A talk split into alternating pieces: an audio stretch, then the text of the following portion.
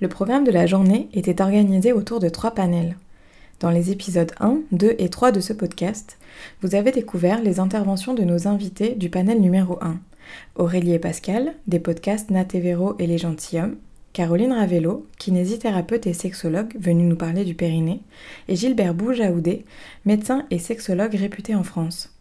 À l'issue de chaque panel, un temps était consacré à des échanges entre les intervenantes et intervenants et les personnes venues les écouter. C'est ce premier débat que nous vous proposons de découvrir dans cet épisode bonus numéro 1. Alors, il y avait une question là-bas. Merci. Par rapport euh, aux boules de gaïcha, j'ai entendu parler du yoni, un espèce d'œuf qu'on met dans le vagin justement aussi pour euh, contracter le périnée. Est-ce que c'est vrai ou faux?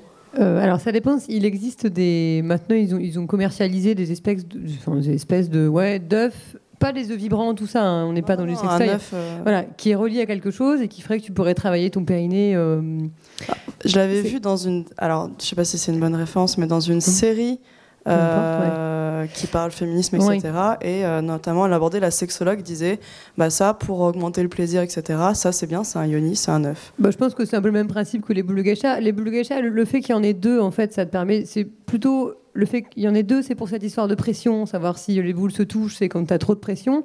Par contre, si l'intérêt est juste de venir euh, stimuler quelque chose dans le vagin, donc le frottement, la lubrification, etc., et euh, le fait de, de ressentir d'avoir quelque chose, oui, je pense que c'est efficace. Par contre, du coup, je rebondis. Attention aux appareils d'auto-rééducation du périnée. Donc là, on entend beaucoup parler maintenant. Il y a des gens qui ont lancé une application, même plusieurs. C'est une petite sonde en fait que vous mettez à l'intérieur du vagin et on vous demande de contracter. C'est relié à un écran, etc. Ça, malheureusement, je pense qu'il faut vraiment faire un bilan de votre périnée. Il faut qu'il y ait un, un toucher vaginal qui soit fait par un professionnel de santé, comme un gynéco, plus une sage-femme ou un kiné, parce qu'on prend beaucoup plus le temps, de vous expliquer ce qu'est le périnée, comment le contracter. Parce que cet appareil-là, vous contractez, euh, comme on a vu tout à l'heure, hein, si vous contractez les fessiers, les muscles des cuisses, etc., euh, sur la sonde, ça met que vous contractez bien. Alors que c'est pas le cas. Donc, il faut au préalable avoir déjà pris des conseils vraiment par un, quelqu'un de formé avant d'utiliser ça. Je profite de la, question, ce que vous avez dit, est-ce que c'est vrai pour le plaisir, etc. Vous entendez souvent dire bah, tel truc ça marche, ou tel truc ça marche, ou tel appareil, ou telle position, je ne sais quoi. Quand on fait, nous, les études pour évaluer, on a souvent des chiffres 60% satisfaits, 70% satisfaits. On s'en fout complètement. Parce que même si ça marche que chez 5% des personnes, si vous, si vous êtes dans les 5%, c'est bon pour vous. Donc, n'allez pas chercher des trucs en disant qu'est-ce qui marche, qu'est-ce qui marche pas. Une fois de plus, ça, c'est aller vers des normes. Ce que vous devez toujours avoir en tête, c'est je vais essayer, ce qui me convient, je garde, ce qui me convient pas, je garde pas. Donc ça marche ou ça marche pas, euh, les chiffres, on s'en fout complètement. Ce qui vous donne envie d'essayer, vous l'essayez. Si ça vous convient, vous gardez. Ça vous convient pas, on change. On a la chance d'avoir plein de choses à essayer. Une autre question? Moi, j'ai pas trop compris euh, tout à l'heure par rapport aux boules de geisha quand vous disiez euh, que vous vous étiez baissé et que vous aviez dû euh, vous baisser plusieurs fois pour pour refaire bien le mouvement. Enfin, j'ai pas j'ai pas compris en fait ce que ça voulait dire parce que le périnée, soit comme vous dites, il est il est bien tonique ou il est pas assez tonique, mais je vois pas en quoi. Vous vouliez dire qu'elles étaient mal mises ou déjà que pas Euh, en fait, c'était juste encore une fois cette histoire de, de pression qui est générée. C'est vrai qu'on. Moi, j'aime vraiment dire que le, enfin, le périnée, c'est un plancher et il ne faut pas appuyer sans cesse dessus. En fait, quand on se, se penche, c'est un exemple, hein, parce qu'on pourrait le faire aussi euh, avec un mouvement sportif, mais quand on se penche en avant, si on n'a pas une bonne manière de se pencher, là, on est vraiment dans de la kiné, mais c'est vrai, euh, on va exercer une pression sur notre périnée. Et en fait, le fait d'avoir les boules de geisha qui se touchent lorsqu'on se penche, c'est vraiment un indicateur en fait. Ça veut dire que on s'est penché en faisant une pression. Et on essaye d'éviter en fait d'avoir ces pressions. Donc le but c'est de réussir, d'où le fait que j'ai essayé plusieurs fois.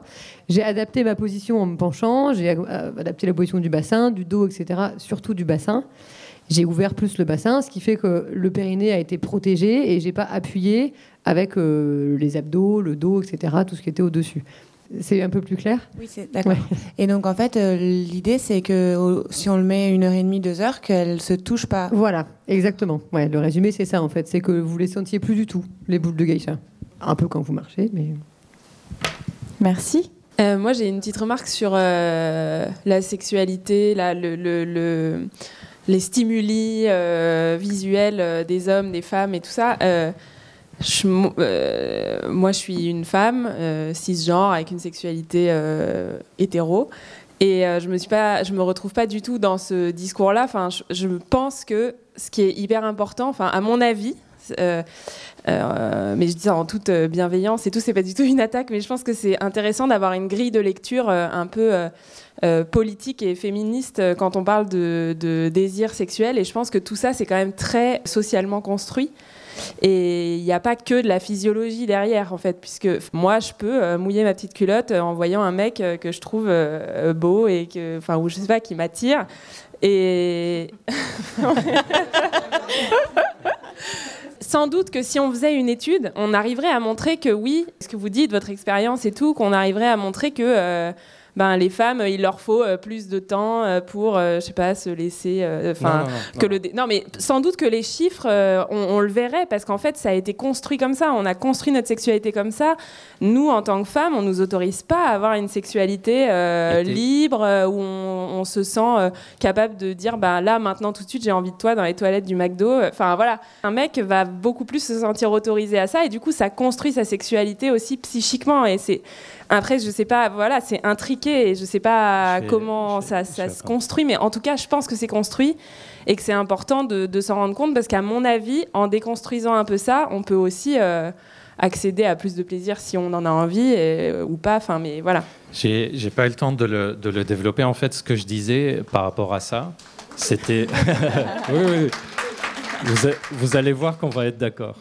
Euh, J'en doute pas. Ce que je disais par rapport à ça, c'est qu'on a toujours dit que euh, je parlais par rapport à la réaction sexuelle, et on a toujours construit la réaction sexuelle féminine sous l'angle d'abord on a envie, ensuite on est excité, plaisir, etc. Et le stimuli visuel était considéré comme le stimuli principal. Et donc je disais attention, chez l'homme, ça marche dans la plupart des cas comme ça, et chez la femme, justement, c'est beaucoup plus varié que ça. D'ailleurs, j'ai dit, je n'ai c'est pas que ça ne marche pas comme ça chez les femmes, mais il y a encore d'autres formes de fonctionnement. Je ne disais pas que toutes les femmes fonctionnaient autrement hein, que, ça. D'ailleurs, ce que vous dites, tant mieux, ça me donne l'idée de le, temps de le développer. Ça a été étudié cette idée que vous développez sur le fait que les injonctions sociales bloquent la libido.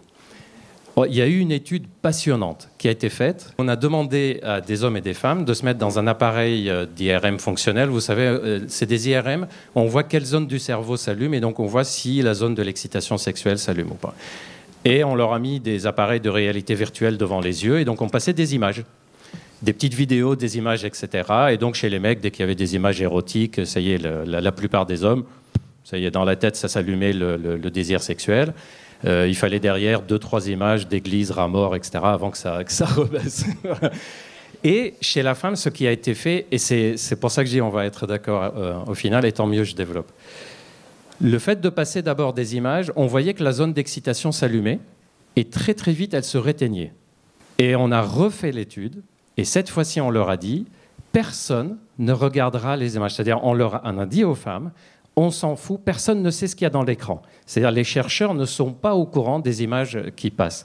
Et là, on a eu un taux d'excitation plus élevé. C'est-à-dire le fait d'avoir permis à la femme de s'exciter juste en regardant quelque chose, on a eu plus de femmes qui sont excitées. Ce qui veut dire que les injonctions sociales peuvent bloquer ou non la libido. Et mon discours tout à l'heure, c'était justement ne plus être dans ce discours de c'est comme ça, ça marche. D'ailleurs, vous avez dit moi, par exemple. Et c'est ça. Et on est, vous pouvez d'ailleurs, la même personne peut très bien, dans une période de sa vie, fonctionner avec une forme de désir visuel. J'ai envie là de faire dans les toilettes des McDo, c'est ça que tu as dit? Enfin voilà, un truc comme ça, sur un Big Mac, voilà, j'ai envie. Et quelques semaines plus tard, quelques mois plus tard, avoir des envies qui viennent plutôt selon les circonstances, les moments qu'on passe, etc. Et l'idée, c'est justement ne pas être figé dans un seul fonctionnement qui est stimuli, ça m'excite, etc.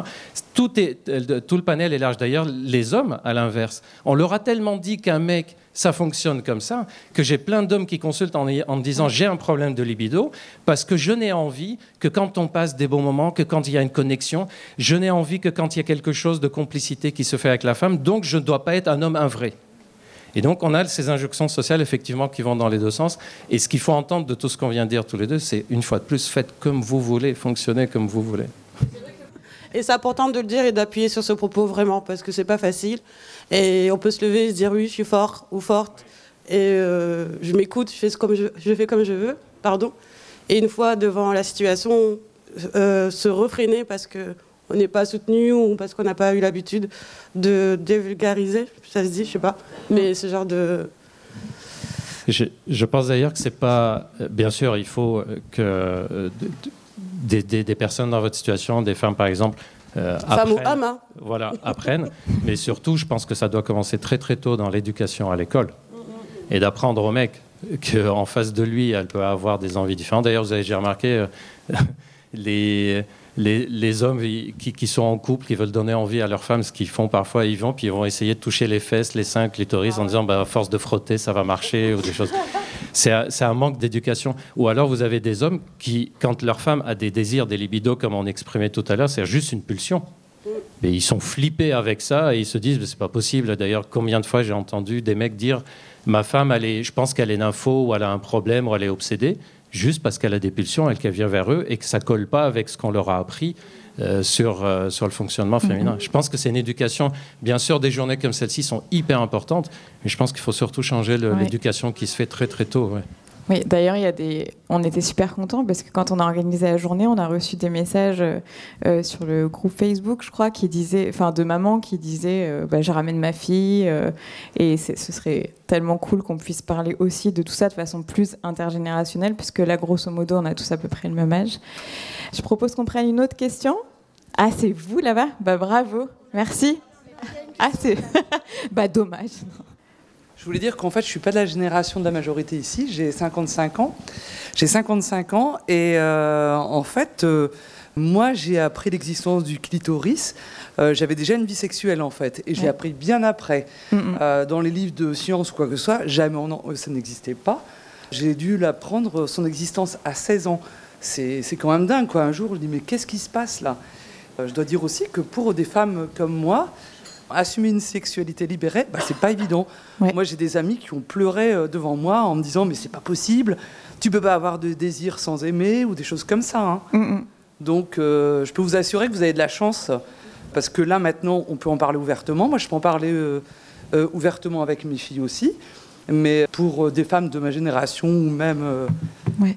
un peu plus jeunes, c'est vraiment pas évident. hein. Merci de nous avoir dit ça. Bravo. Il y avait une petite question ici. Oui, d'abord merci à tous les quatre. J'avais une question euh, pour vous deux aussi. J'adore, j'adore euh, les podcasts, mais là c'était vraiment une question liée à- au lien entre le périnée, l'entretien qu'on a de notre périnée et l'orgasme. Je vous explique pourquoi. Je ne sais pas si toutes les femmes sont comme euh, moi, mais moi quand j'ai un orgasme, dans- parmi les multiples manifestations, il y a des sortes de vagues euh, qui partent du vagin et qui irradient dans le périnée. Et j'ai eu deux enfants, j'ai accouché deux fois, et donc dans mes accouchements, bah, j'ai perdu mon périnée, hein, comme la plupart des femmes. Et après, dans la redécouverte de ma sexualité, j'avais des difficultés à atteindre l'orgasme tant que mon périnée n'était pas rééduqué, parce que justement ces vagues ne venaient plus puisque j'avais perdu mes muscles. Et donc ma question, c'est est-ce que ça c'est, connu? Est-ce que c'est parce que ni mes sages-femmes qui ont fait mes rééducations, ni mes gynécos ne m'en ont parlé, et pourtant c'est des gens plutôt pointus sur le sujet. Donc euh, voilà.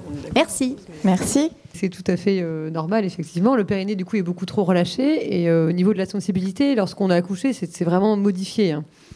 Euh, le périnée, le- les muscles se sont vraiment distendus pour laisser le bébé passer. Donc déjà, euh, ça s'étend pas mal. Il faut que ça retrouve une élasticité, en fait, le périnée après. C'est pour ça que c'est très important de faire de la rééducation du périnée, même si vous n'avez pas de troubles euh, comme de l'incontinence urinaire ou, autre. Heureusement pour tout le monde. C'est pas chez tout le monde, mais c'est important de retrouver des sensations qui sont déjà d'ailleurs différentes. Après l'accouchement, il y a des femmes qui hum, ont des orgasmes bien plus intenses après leur accouchement, parce que la sensibilité a changé, simplement. C'est pas qu'il y en a plus, il faut la retrouver, elle est différente, il faut se réapproprier un petit peu ce nouveau corps, en fait. quoi. Mais c'est important de- retrouver une tonicité. Si c'est beaucoup trop lâche, effectivement, on n'a plus cette contraction, on, a, diminue un peu la surface de frottement, euh, de manière un peu anatomique, quoi, mais... euh, Ça aussi, tiens, on va retomber sur le modèle homme-femme euh, médical. Euh, un homme qui a pris un événement médical dit il y a quelque chose qui a changé, on va tout de suite faire plein d'examens, on va rechercher.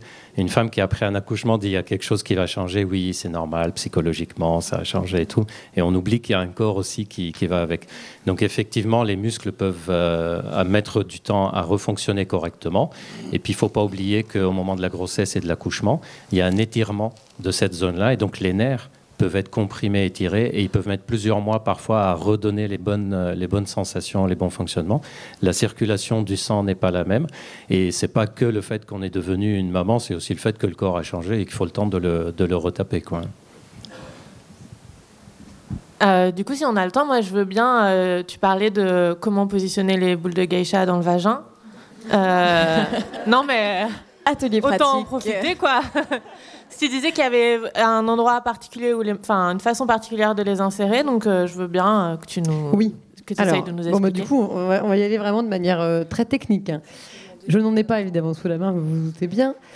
Les boules de geisha, en fait, si vous utilisez les boules de geisha dont j'avais on a discuté, euh, il y en a deux généralement.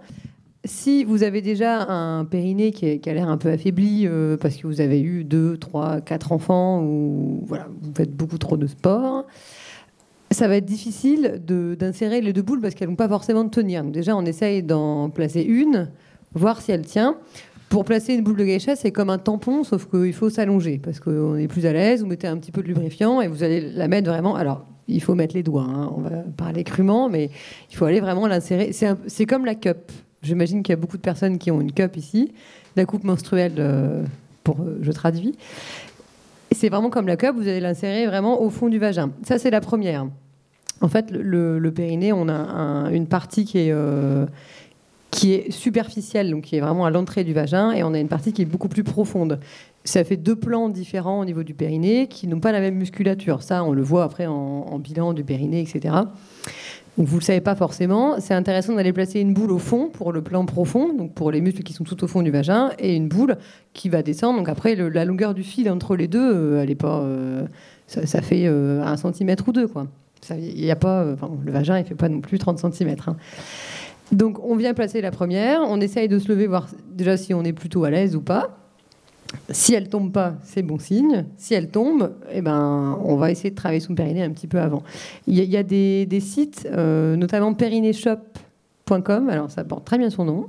C'est tout un tas d'accessoires, euh, d'ustensiles et de, choses euh, tournées autour du périnée. Et en fait, dessus, on trouve ce qu'on appelle les perles de Kegel. Donc, ce sont des boules de geisha avec des poids différents ne prenez pas celle avec le poids le plus lourd. Il y a des... On commence avec des petits poids pour que ça tienne plus facilement, que ça soit pas gênant. Donc on insère la première boule de geisha allongée. Les, genoux, c'est vraiment très pratique, hein. mais les genoux euh, pliés, vous mettez un peu de lubrifiant, vous allez la mettre vraiment tout au fond. Si ça va, on met la deuxième. On essaye, il faut, il faut, pas les, il faut pas les sentir, hein. c'est vraiment comme la coupe menstruelle, il ne faut pas que ça vous gêne du tout. Donc en fait, une fois qu'elles sont insérées, après on peut se lever et, et faire sa vie. Quoi. Si jamais ça, ça, tient pas, elles sont trop à la sortie. Donc euh, on essaye manuellement d'aller la, remettre un peu plus loin, la deuxième.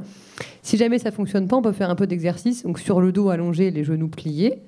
Vous pouvez lever un peu le bassin, par exemple. Vous décollez le bassin, la pesanteur fera que hein, la boule, elle va forcément euh, remonter un petit peu. On prend des bonnes respirations et puis ça va euh, reprendre sa place tout seul. Il ne faut pas que ce soit gênant du tout. On doit quasiment pas les sentir en fait. Est-ce que j'ai répondu à ta question? Ouais. Et du coup, euh, au niveau de la, tu disais une, heure, euh, une heure et demie par... par, jour, pas tous les jours. Après, une utilisation excessive des boules de geisha, c'est pas bon non plus parce qu'en fait, un périnée, ça doit pas être trop serré tout le temps, ni trop lâche tout le temps.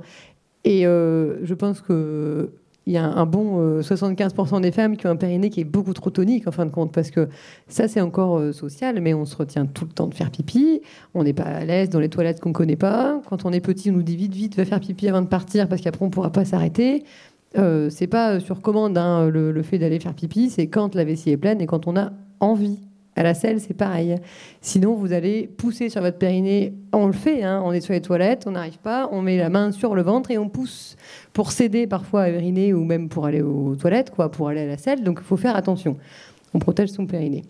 Donc, si on fait une utilisation excessive des boules de geisha, on va euh, avoir un périnée qui va être trop tonique.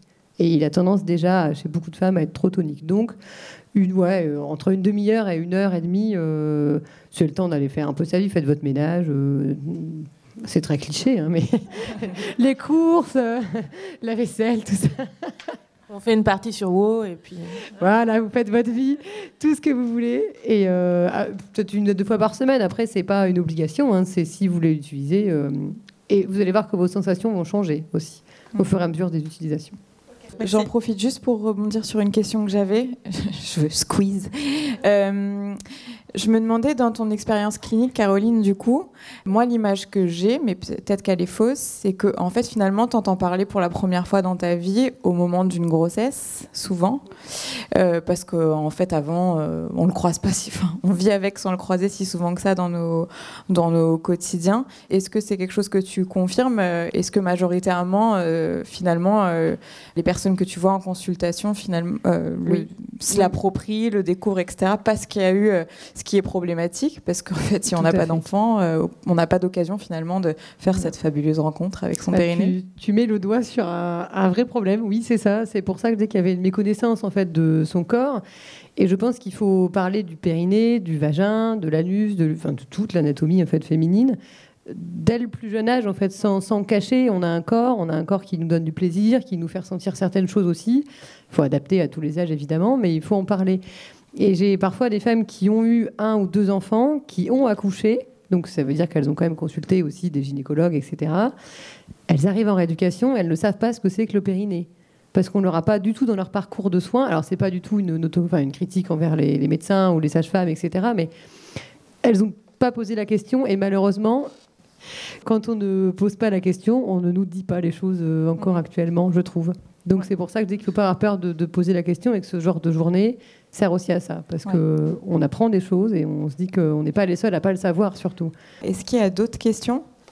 Alors moi j'en avais une. Vous allez dire on parle que de, des boules de geisha, mais mais tant mieux. Euh, en fait euh, j'ai accouché il y a sept semaines et donc je voulais merci. Euh, et je voulais savoir les boules de geisha. Du coup je, dois attendre ma rééducation du périnée ou ça peut être. Euh, alors là il y a un gros. C'est pour ça en fait que je, pour pas faire n'importe quoi non plus quoi. Voilà il y a un, gros débat sur le sujet. moi j'ai été enfin j'ai fait mes études en Belgique et en Belgique on peut commencer la rééducation du périnée pas forcément par toucher vaginal mais en parler dès le, enfin, trois heures après l'accouchement. Quoi. Il, y a des, il y a des kinés et des sages-femmes dans chaque service de maternité qui discutent de ça. En France, on a l'autorité de santé qui nous met des grosses barrières sur ça. On doit attendre légalement 90 jours avant de commencer une rééducation du périnée. c'est catastrophique. Et c'est par sonde en plus, donc vous parlez tout à l'heure justement de la sonde. Donc euh, en fait, c'est une catastrophe parce qu'entre 0 et 90 jours, euh, il se passe beaucoup, beaucoup, beaucoup de choses. Et c'est à ce moment-là qu'il faut travailler votre périnée. Surtout pour les femmes qui ont eu des déchirures ou des épisiotomies plus vous allez contracter, c'est juste une, contraction. Alors en plus, si vous le savez le faire avant, vous pouvez le faire après, mais dès le, 3 heures après l'accouchement, vous pouvez commencer à contracter. Après, c'est en fonction de votre ressenti. S'il y a douleur, on ne va pas aller contracter dans une amplitude qui est trop forte. Mais il faut, parce que la, contraction des contractions va revasculariser un petit peu cette zone-là et donc augmenter la cicatrisation, ça va être plus rapide. Ça, c'est pour le cas d'une déchirure ou d'une épisio. Euh, lors de l'accouchement. Et c'est important. Alors, je pense que vous pouvez commencer à contracter votre périnée maintenant. Légalement, il faut attendre les 90 jours avant de faire de la rééducation. Là, je ne vais pas faire de la pub pour mes collègues, mais si vous tombez sur des kinés qui vous mettent une sonde, qui vous cale la sonde avec un petit poids et qui vous laisse tranquille travailler sur votre ordi, vous partez bah, du cabinet. Ce que j'ai fait, Il y a trois jours, j'étais avec la sonde et je, elle, était elle était partie, j'étais toute seule. Et je pense qu'on vous a et elle m'a pas expliqué en plus que je bah devais. Elle me dit suivez les formes et euh, vous contractez, vous, vous arrêtez bah, de contracter. Voilà, ça, c'est un problème. Euh, et elle me dit la semaine prochaine, je vous envoie les électrodes, vous faites rien, c'est les. Et on non, et en plus, le, périnée, c'est un, muscle et il faut travailler de manière active. on ne travaille pas ses abdos en restant assis sur son canapé avec un capteur qui travaille pour vous. Le périnée, c'est pareil. Il faut le travailler, il faut le travailler debout parce que allongé, euh, il se passe rien. Hein. c'est un plancher, donc allongé, il n'y a, pas de pression dessus, donc euh, tout va bien. C'est pas allongé que vous aurez une fuite urinaire, quoi. C'est plutôt debout ou même de, lors de l'effort. Donc il faut trouver des professionnels qui sont formés qui sont vraiment formés à ça. Il y a des annuaires maintenant sur Internet. Euh, les clés de Vénus, c'est un site qui est dédié aux douleurs périnéales. Euh, il y a un annuaire de, ouais, de gens formés. Il n'y a, a, pas tout le monde. Ginenco et les clés de Vénus. Sinon, il y a l'annuaire de l'EIRPP. Alors là, on est juste sur un organisme de formation de kiné en rééducation périnéale. Mais il répertorie, c'est pareil, kiné, sage-femme, ceux qui sont formés. Vous pouvez commencer à travailler votre périnée dès maintenant. Et ah, non, mais du coup, attendez, j'ai juste un, petit, un petit détail. Les boules de geisha, vous pouvez les, essayer de les mettre, mais à condition de ne pas avoir de douleur et pas avoir de grosses déchirures, parce qu'évidemment, ça va faire mal aussi. Donc, il euh, vaut mieux commencer par des petites contractions du périnée, tranquille, et puis après, euh, voir avec votre kiné euh, ou sage-femme pour la suite. Merci. Il y avait une question ici. Elvire souhaitait poser une question. Euh, bonjour, on a une question d'une abonnée qui demande si le périnée a un rapport avec le squirt. Et par exemple, est-ce que s'il est bien entraîné, on peut euh, plus facilement contrôler son squirt, c'est-à-dire l'effet euh, femme fontaine? Le périnée joue un rôle, mais c'est pas en contrôlant le périnée qu'on obtient ou non le, le squirt. Ça reste un phénomène qui est beaucoup étudié euh, depuis, euh, depuis quelques années, mais ça reste un phénomène qui contient une petite part de mystère euh, médical. Au moment de l'excitation sexuelle, c'est des femmes qui ont des sécrétions hormonales qui sont complètement chamboulées. Si on voit l'équilibre hormonal à ce moment-là, on se dit c'est pas possible, c'est pas possible que ça soit un être vivant tellement c'est dans tous les sens. On a par exemple des sécrétions il y a une hormone qui nous pousse à uriner. Ben, par exemple, au moment juste avant le squirt, il y a une poussée de cette, de cette hormone-là et on a une quantité de liquide importante qui sort du sang et qui va dans la zone. Donc le périnée, si on a un squirt et qu'on a un bon périnée, ben, on arrivera à bien le, contracter. Mais le fait de travailler le périnée, c'est pas forcément ça qui va, euh, qui va donner squirt ou l'inversement. C'est quelque chose de beaucoup plus global. D'ailleurs, les femmes qui ont squirt savent aussi qu'il y a un côté euh, euh, mental, cérébral euh, dedans, pas que physique. C'est vraiment un tout. D'ailleurs, en parlant de ça, je sais qu'on voit partout euh, des phrases du genre euh, on est toutes des squirteuses. euh, parce qu'on dit toujours que les femmes qui n'ont pas de squirt, c'est des femmes qui connaissent pas leur corps ou des choses comme ça. Et ça me gêne beaucoup d'aller encore culpabiliser des femmes qui vont très bien juste parce qu'elles ne squirtent pas. Juste pour info, j'ai des connaissances d'actrices porno, d'ailleurs certaines très connues, etc., qui ne squirtent pas. Et on ne peut pas dire qu'elles connaissent pas leur corps complètement, et on ne peut pas dire qu'elles sont pas très à l'aise. Donc si on était toutes des squirteuses, enfin, je parle toutes. Ça y est, j'ai mélangé mes testicules avec les boules de geisha. Là. Je pense que je... si c'était vrai, ça veut dire que toutes les femmes, par exemple, porno, devraient l'être. Donc euh, attention, dire qu'on peut essayer d'aller le chercher, moi je suis d'accord avec ce- cette chose-là. Mais dire que si vous n'y arrivez pas, c'est que vous ne faites pas bien les choses, non, on a tous des corps complètement différents. D'ailleurs, si ça se trouve, vous essayez aujourd'hui, vous n'y arrivez pas, dans trois ans, vous essayez, vous allez y arriver, parce que psychologiquement, vous n'êtes pas dans le même état, vous n'êtes pas dans le même partenaire, vous n'êtes pas en train d'utiliser le même corps, vous n'êtes pas en train d'utiliser les mêmes choses. Donc, ne pas tomber, une fois de plus, euh, à force de vouloir dire éclatez-vous, faites comme vous voulez, etc., faut pas que ça devienne une obligation de faire tout. Je pense aussi aux hommes qui disent, oh là là, ils refusent le plaisir anal, euh, le fameux massage prostatique, donc tu dois avoir un blocage, etc. Excuse-moi, si je refuse de manger un plat, ça ne veut pas dire que je dois aller faire une psychothérapie parce que je ne mange pas ce plat-là. Quoi. Voilà, j'ai le droit de refuser aujourd'hui, pas demain. j'ai le- voilà. D'ailleurs, Ouais. euh, euh, retenez cette, euh, cette- cette expression dans la sexualité, plus on a le droit de dire non, plus on dit oui. Est-ce que c'est clair pour tout le monde le squirt quand même? Parce que j'ai l'impression qu'on arrive peut-être à un- dans un petit niveau euh, pour initier et qu'en fait il y a peut-être des gens qui savent pas du tout ce que c'est. Si, il y a des gens qui ne veulent pas dire, qui ne savent pas ce que c'est, mais qui sont dans cette situation. Je vous invite à regarder euh, l'épisode de, euh, de la web série de Clit Révolution. Il me semble que c'est l'épisode 2 ou 3, et toi tu te touches où, où c'est abordé, c'est le 3, épisode 3, où, c'est, où cette question est abordée de façon super ludique et super drôle. Donc voilà, n'hésitez pas à aller regarder ça.